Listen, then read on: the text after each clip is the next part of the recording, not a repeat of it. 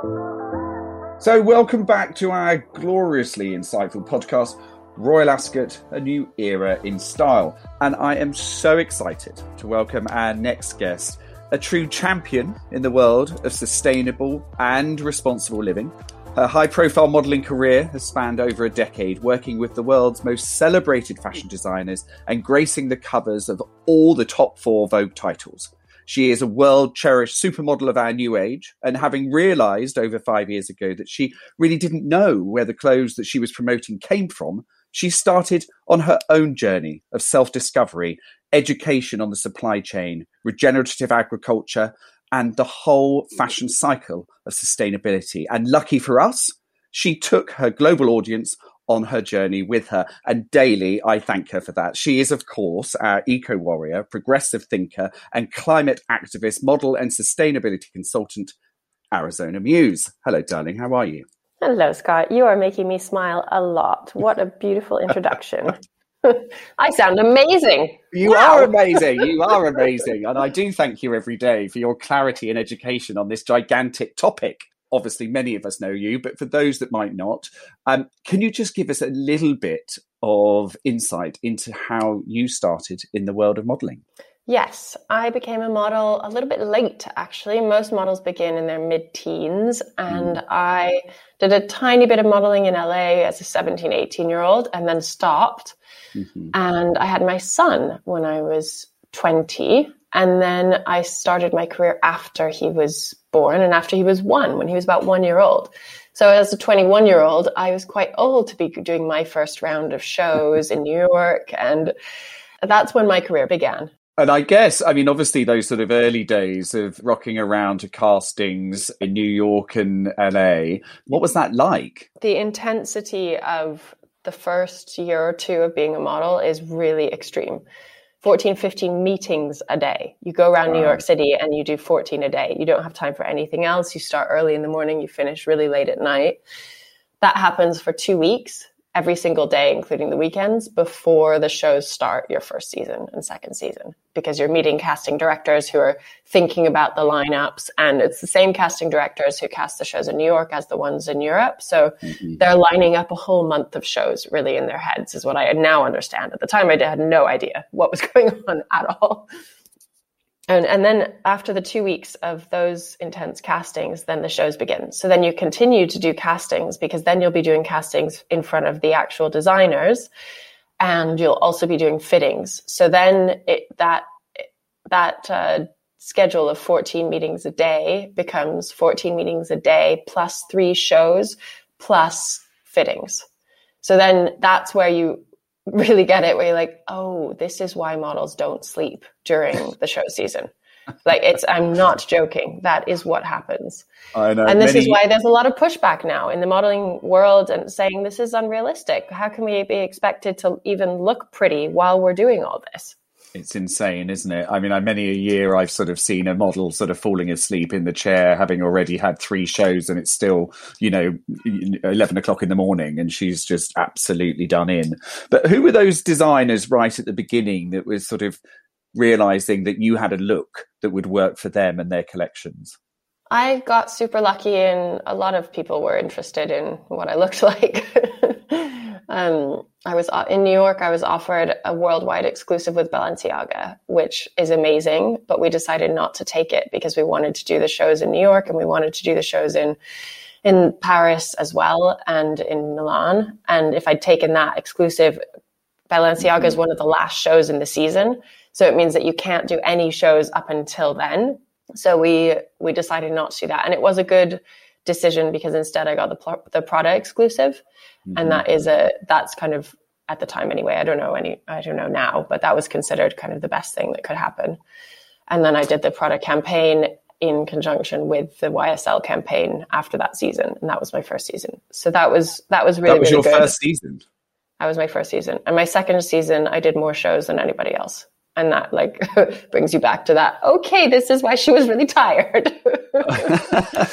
But what an introduction. I mean i guess you know that kind of schlepping around i'm going to give this a go and then first season you get that kind of global exposure from a yeah. huge campaign yeah. and then second season you're just working more than anyone else. It must have made you mm, realize that actually this is an industry that was very receptive to what you had to offer and it probably felt deeply thrilling at the time. It did. It felt like i was winning and that was an amazing feeling, which made me discard the other feelings of exhaustion or confusion or what am I really doing? Or does anyone, all the insecurities that come up when you're, when people focus so intensely on what you look like and nothing else mm-hmm. about you. I guess, you know, because I know you and we've worked together a lot, you are deeply curious and have a, have a fantastically uh, animated brain and problem solving and sort of zero tolerance for kind of like saying, no, it's always yes and let's explore, which is really exciting. So I'm sort of struggling a bit to imagine that you did sort of probably six years of your career where you were unable to sort of explore your intellect in that way, I guess, sort of working so hard. I love that you're asking me to talk about this because it is such a big piece of my life that I feel like I needed to recover at about age 26, 27 from the previous years of having absolutely zero time for myself, mm-hmm. nothing focused on what I was interested in or what I liked or what I wanted to do or anything like that, only focused on what do you look like? What do you look like? What do you look like? And that really sent me into a space of, whoa, I, I need to recover. I don't feel good. That was what that was the only thing I could come up with at the at age 24. I don't feel good and I don't know why. And I had no idea because I couldn't articulate it the way I can now because the power of reflection and mm-hmm. retrospect is is big. But I really didn't I didn't feel like I was curious. I didn't feel like I had any interest at all actually. And it's now as an activist many years forward, I'm starting to look at modeling as a as an actual topic for activism, even though that's not why I started being an activist. I started being an activist for the earth, for sustainability and sustainable living and in the face of climate change. But now I'm really turning all these skills that I've learned as an activist toward modeling and going, wow, let's figure this out because this needs to change. I don't like the idea of a lot of other young girls starting out to do what I did and mm that's not a good feeling. It, it's not a good feeling that their parents don't know what they're getting into. And so well meaning parents think it's a dream of an opportunity. Mm-hmm.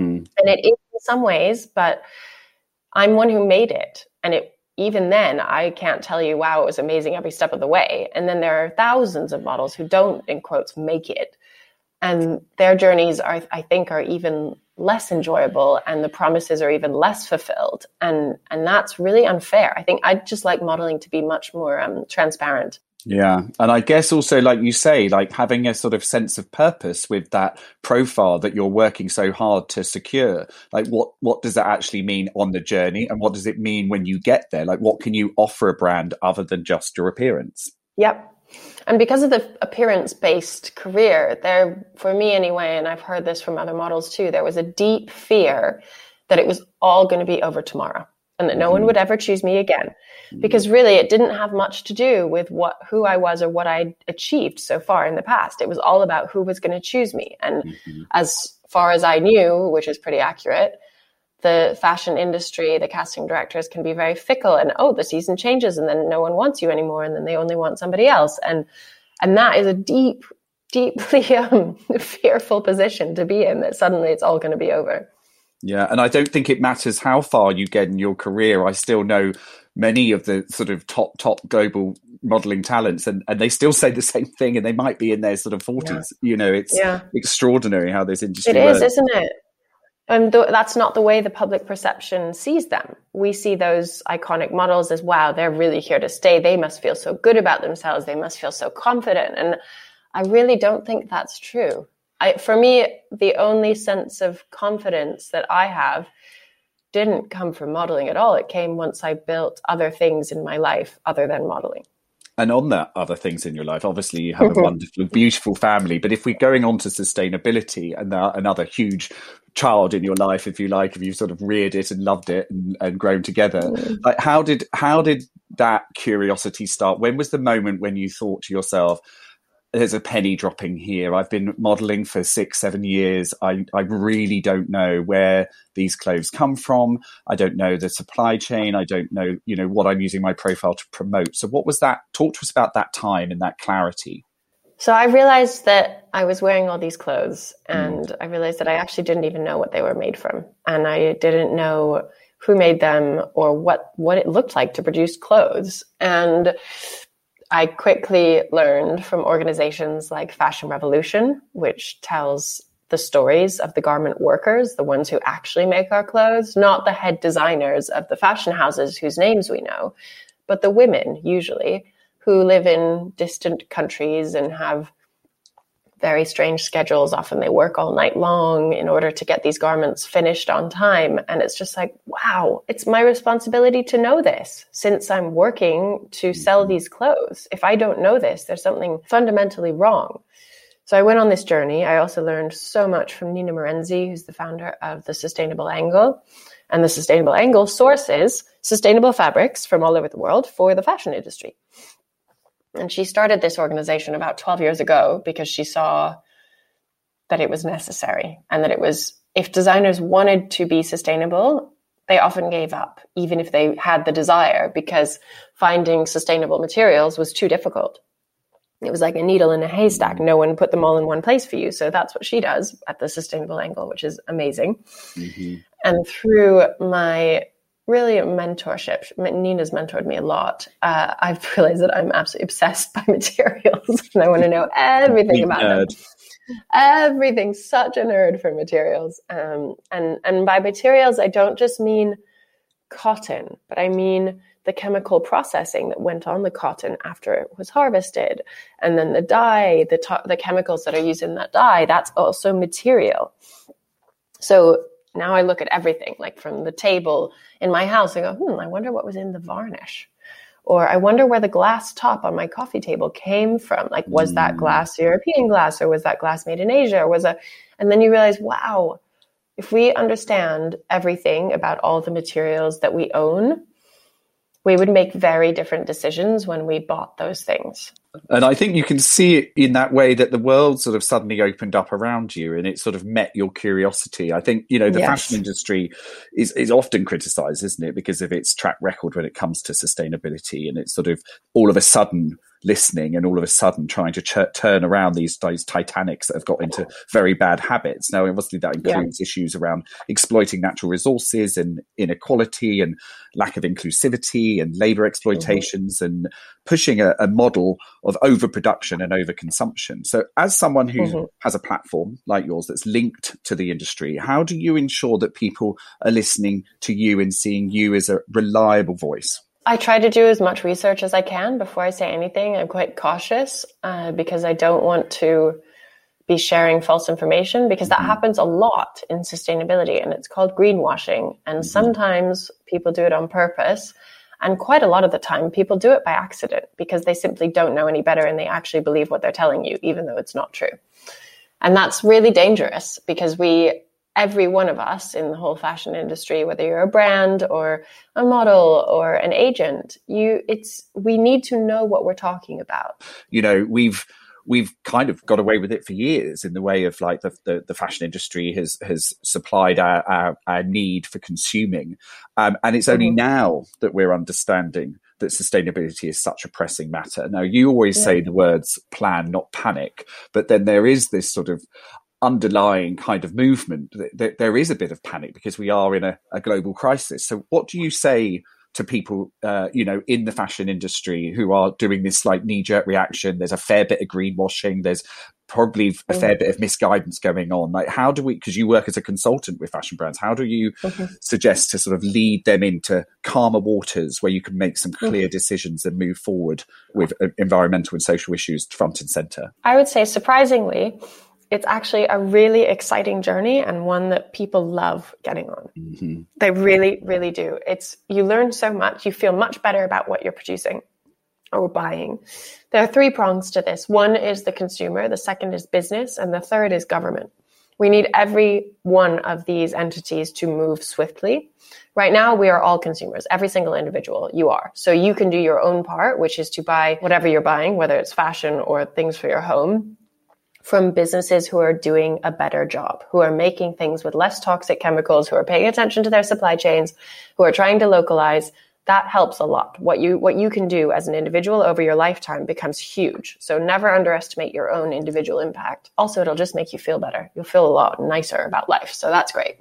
Second is businesses. You can have a huge impact because you're ordering huge amounts of materials, high quantities, way bigger than any individual would ever order. So when you change suppliers to someone who's making organic material, for instance, that's a big deal for that supplier. They are mm-hmm. very, very happy and then they're able to continue on with their good business. So please do make those decisions. It does make a difference. And at the same time, all of us have to encourage and lobby government to shift more quickly because right now they are being lobbied, but they're being lobbied by the wrong people to not shift. So it takes people like us working with organizations like Extinction Rebellion and Fashion Revolution to get the attention of government and say peacefully and intelligently, please pay attention, make some changes. We need these changes and we want these changes and do it in a way that makes sense for everybody. And I like, you know, obviously it's that kind of sense that this realization there's an activist in us all, and that could even be personally or with business itself. When it comes to fashion and acting sustainably, who who would you say is sort of doing it right and, and how are they doing it because there are a lot of people trying and a lot of brands trying yeah. uh, but it's, it's, mm-hmm. it's fairly new territory and again the education piece isn't quite sort of uh, across the board so who mm-hmm. would you say when you, from your expertise and somebody who's really deep into this narrative would you say that actually those components of what you're putting together seem to be really translating to a good product I'll give two examples of brands. One is called Holistic, the label, and that's a French brand. And I recently did a collaboration with them because they're so sustainable and so amazing. And I was so proud to make a design collaboration together. And the second one is Mother of Pearl, an, a London based brand who is just, has always been the ahead of the game in sustainability. Their creative director, Amy Powney, is so knowledgeable and does not leave any stones unturned. She knows absolutely everything about all the materials she uses and why. And that's what you need to, to be as a brand in order to be doing things right. One thing that I would like to generalize about is that luxury until very recently and possibly still currently is hiding behind the excuse that, oh, we're high quality, so therefore we're sustainable. And I'd like to dismantle that excuse. It's not true. If you're using toxic materials and if you're not paying people properly, then it doesn't matter how well made your products are, they're still having a negative impact. So we have to stop thinking that if something's high quality simply for that one reason, mm-hmm. it's sustainable. We need luxury to get behind the sustainable fashion movement. Orsola de Castro, who's the founder of Fashion Revolution, says that she would like to see a world where there is no sustainable fashion industry. There's just the fashion industry and the unsustainable fashion industry. I love I that. love that. I love that. That makes it so clear, doesn't it? Make them the other ones. Yeah. Make yeah, the others the out. bad ones. Yeah. yeah. I love that.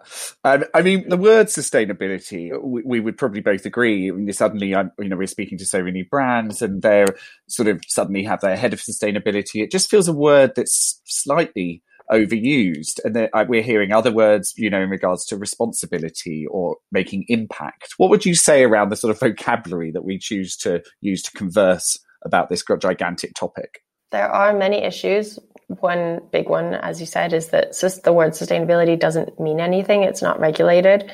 Same with the word natural also doesn't mean anything. It's not regulated. So when you have a, no, oh, it's a natural product, like what does that mean? Or natural food. And we're all kind of used to that now. We get it that when something says natural on the packet of a kid's snack, you're kind of like, oh, that probably doesn't mean it's great. I want mine to say organic, thank you very much. Uh, but in fashion, we're not used to that yet. So we still just use, I hear it all the time. People go, oh, and it's so sustainable. And I'm like, well, tell me how, how, how is it sustainable? Because it's not just sustainable. Things will have many different elements. I also think that I see a lot of the big retailers now who are coming together with a a, um, a sustainable section on their websites, mm-hmm. and they have pillars and if the product meets one of the five pillars or the three pillars or the seven pillars, however many they have, then they can be in the sustainable section. And to me, that's just not good enough. Like, I don't want to buy a product that only is vegan. Like, that's just not enough because it probably means that it's plastic. Because vegan leather or vegan wool or vegan anything just means it's polyester or polyurethane. So that's not okay. it's just that's, that's not a healthy thing. And also, I would like to know that everyone was paid properly and that it wasn't shipped around the world seven times and all these other things I want to know about the dyeing process. So I think that we need to ha- raise our standards really quickly. Like we're we're making incremental steps for change, mm-hmm. which would have been commendable had we started 40 years ago, but we didn't. We started now. So mm-hmm. now we're in the nick of time. And one thing I'd like to add there is that a farmer once told me, and I'll talk more about my connection with farmers, but a farmer once told me that he actually doesn't feel concerned about that because I'd been getting quite angry that we'd waited till the last minute to change. Mm. And he pointed out that, well, you know what? Humans do their most efficient work when they're in a rush. Mm. I was like, oh, okay. True, actually, I've seen that so many times, even in myself when homework is due when I was a kid. You know, that's not that's so encouraging, and I think this is is this is. sense of optimism, and uh, you know, like you know, we we have suddenly realised that you know our bad behaviour over the last fifty years has got us into an awful lot of hot water, uh, and it, you know, yeah. excuse the pun, and we really do need to all group together and make change. And I love what you say about the kind of price point area of all of this, whether it's fast fashion or whether it's luxury. It's sort of like sustainable fashion being like priced correctly for what you're paying yeah. for this product at the right price. Can you talk to us a little bit about that? Because I found that really interesting. First of all, if you are lucky enough right now to have money in this mm. time after COVID, in mm. this globalized era, because most of the world doesn't have enough money. So if you are someone who's lucky enough to have it, please spend it with businesses that are responsible because it is your responsibility to do that because you are someone who can afford to do it. Mm-hmm. So that's quite simply said. And if you can't afford it, please don't be ashamed of that. We need a systems change that allows you to make enough money to support yourself. Like that, you know, that's just, it's quite simplistic and factual, actually. Mm.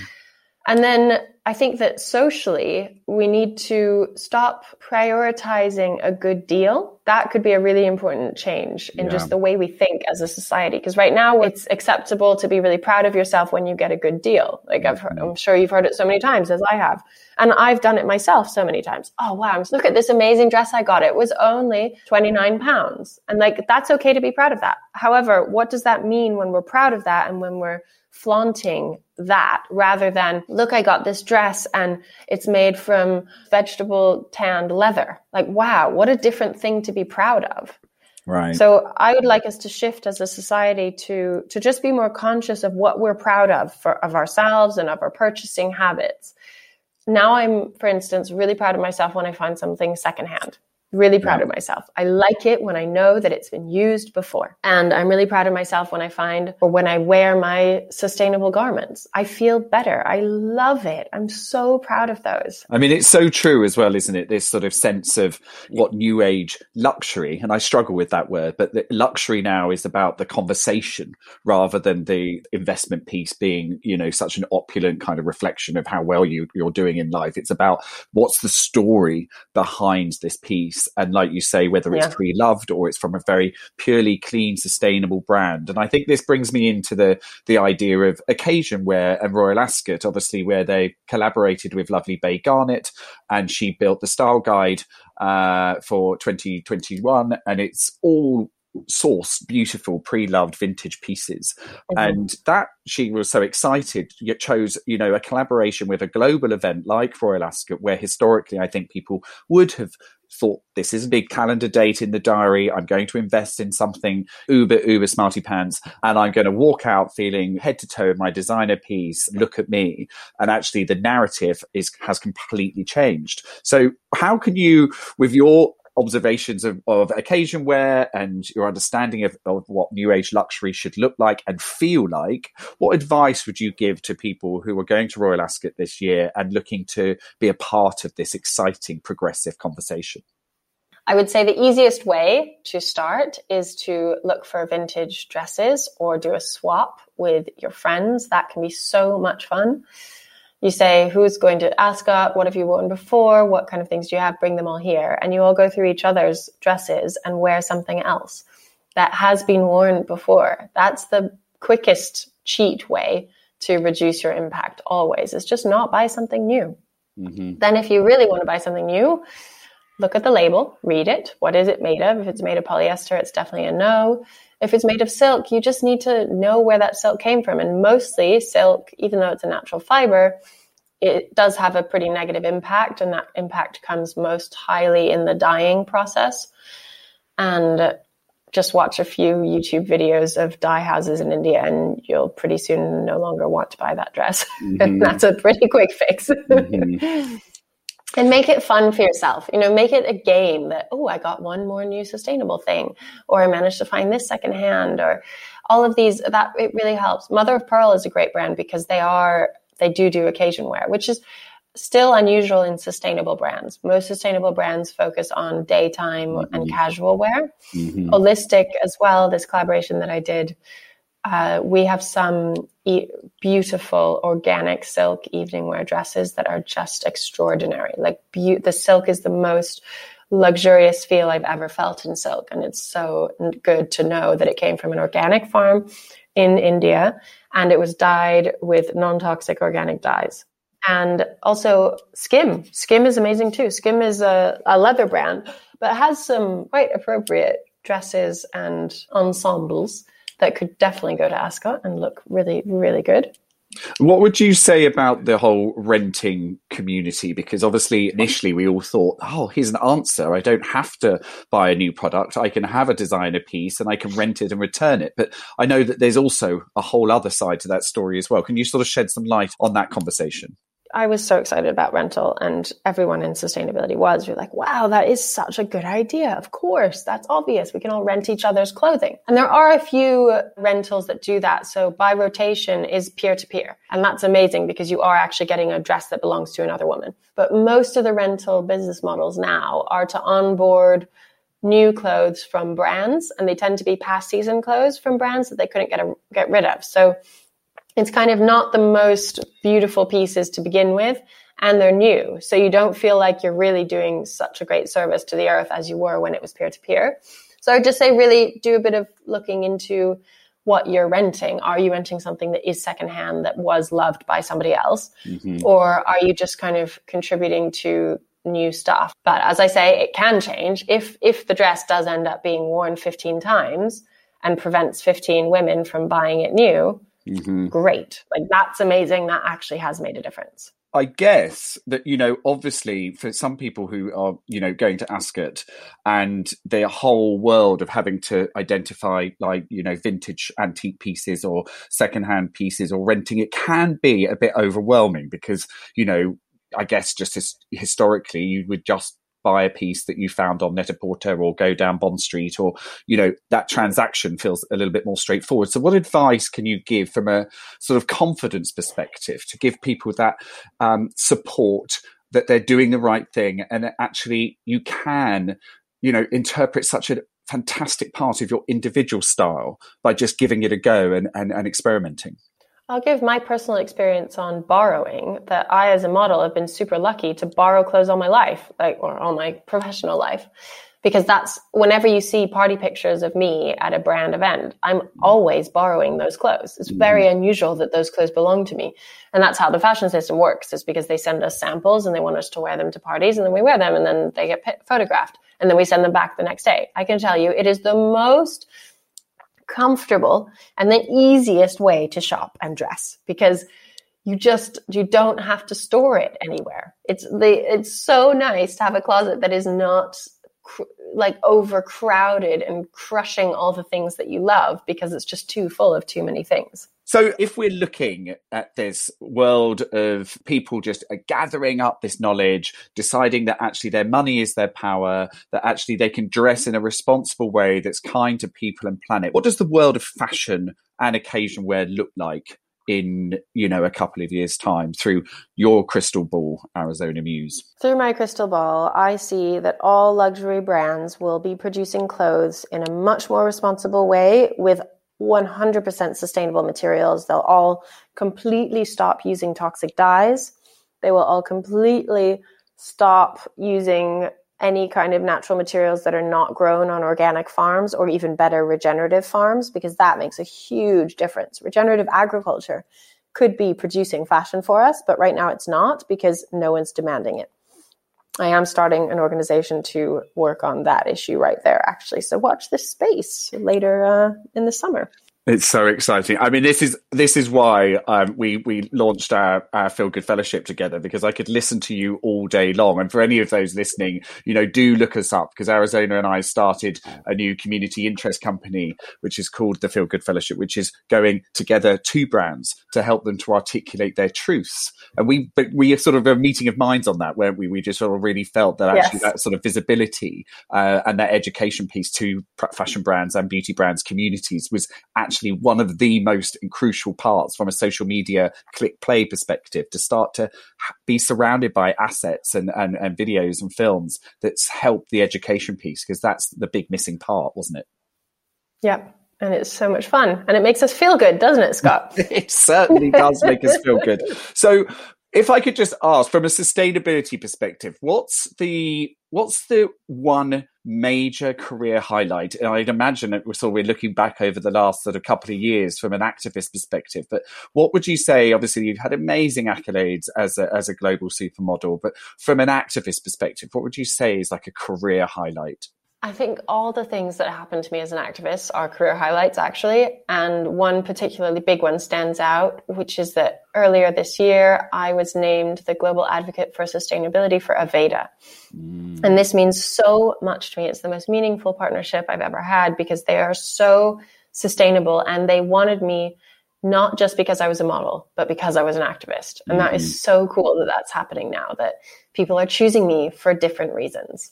And that, that's it, isn't it? Working and collaborating and partnering and aligning with your principles and values and what you can add to their education and all the amazing work yeah. that they're doing in sustainability. I could chat on and on and on, but I'm sure you've got lots to get on with, as do I. But I hope that we can welcome you to Ascot. And I really, really thank you so much for your time. It's been a fascinating conversation. And I send you lots of love down the line. It's always such a pleasure to chat with you. I love it. Oh, I love you too. All right, my darling. Have Big a lovely kiss. day. Big kisses. Bye. Bye. Bye. Thank you so much for joining our insightful podcast and we look forward to welcoming you back next time as we catch up with another remarkable voice in fashion, food, and all things nice at Royal Ascot. Royal Ascot runs from the 15th to the 19th of June, and for further information, please head to ascot.co.uk.